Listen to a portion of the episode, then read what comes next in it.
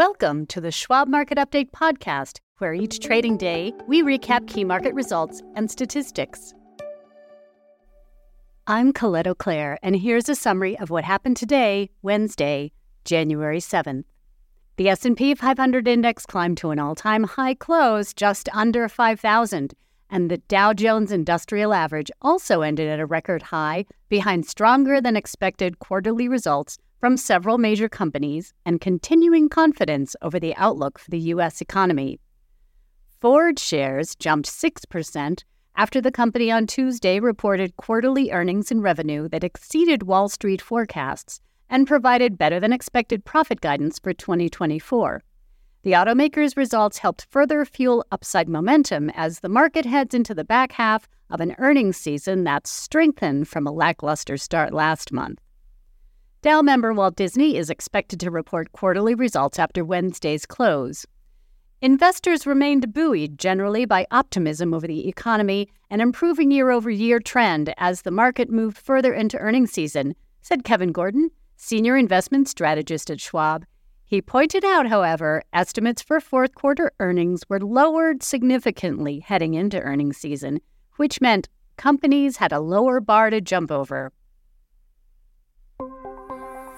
Here's where the major benchmarks ended. The S&P 500 index rose 40.83 points or 0.8% to 4995.06. The Dow Jones Industrial Average gained 156 points or 0.4% to 38,677.36. The Nasdaq Composite added 147.65 points or 1% to 15,756.64. The 10 year Treasury note yield rose slightly more than two basis points to 4.117%. The CBOE Volatility Index, or the VIX, fell 0.23 to 12.83. Transportation shares were among the strongest performers behind gains in trucking companies like XPO Inc., which rallied 18% after reporting stronger than expected earnings before Wednesday's open. The Dow Jones Transportation Average rose 0.42% and at its highest level since mid August. Consumer discretionary and semiconductor shares also ranked among the strongest sectors. The following companies had stock price moves driven by analyst ratings, quarterly results, or other news. Chipotle Mexican Grill added 7.2% after the restaurant chain reported stronger than expected earnings and said store traffic surged more than 7%. CVS Health rose 3.1% after the pharmacy chain's quarterly numbers topped analysts' expectations. Fortinet surged 3.7% after the cybersecurity firm surpassed expectations for the fourth quarter. New York Community Bancorp rallied nearly 7%, rebounding from a 27 year low below $4.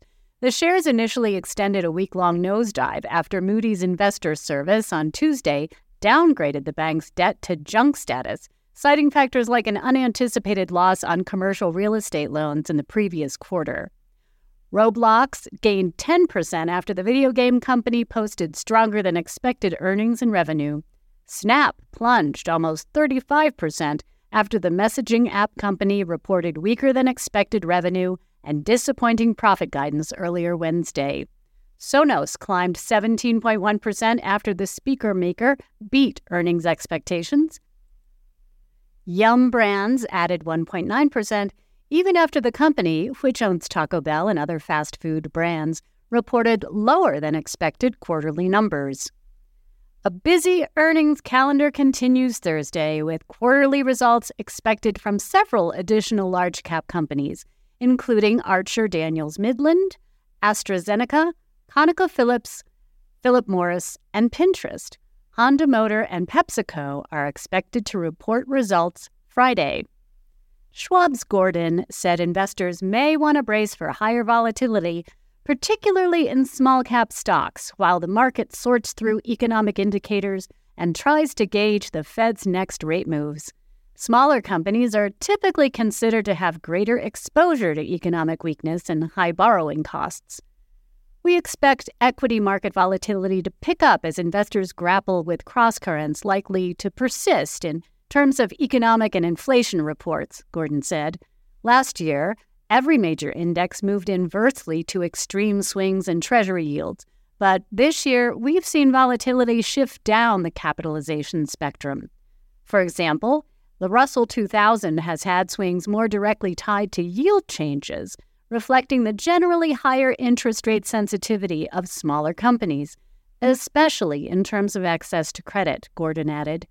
The Russell 2000 dropped 0.2% Wednesday and is still down 3.8% so far this year. Wednesday's gains extended a sharp rebound from a brief sell off following the Federal Reserve's late January policy meeting, which ended with no change to the Fed's benchmark funds rate. While no change was expected, investors were initially rattled by comments from Fed Chair Jerome Powell, who appeared to dash hopes a rate cut could happen as soon as March. Since January 31st, when the Federal Open Market Committee or FOMC meeting ended, the S&P 500 has rallied more than 3% and is up 4.7% so far this year. The market has since scaled back expectations for an, an initial rate cut to May or June at the earliest, while investors have remained buoyed by several recent stronger than expected economic readings that have raised confidence the Fed might engineer a soft landing for the economy. Late Wednesday, traders priced roughly 82% odds the fund's target rate will remain unchanged at 5.25 to 5.5% following the March FOMC meeting, up from 46% a week ago, according to the CME FedWatch tool.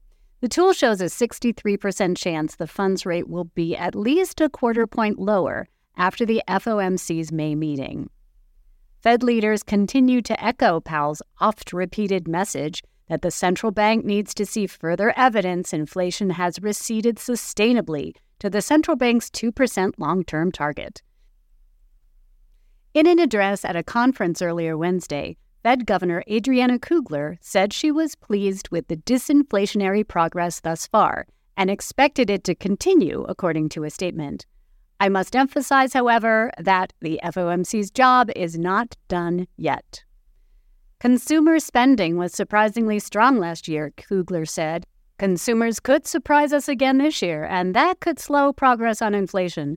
Last week's employment report was also surprisingly strong amidst the broader cooling trend.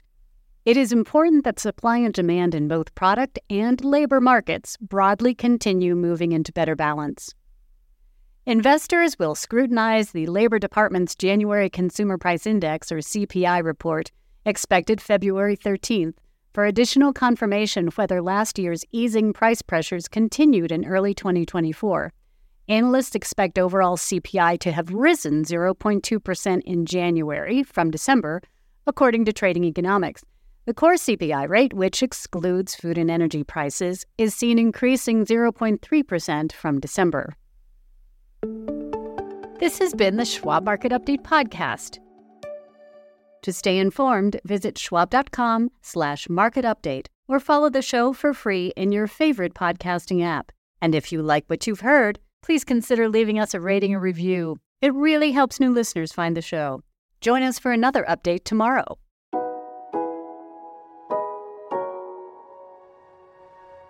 For important disclosures, see the show notes and schwab.com slash market update podcast.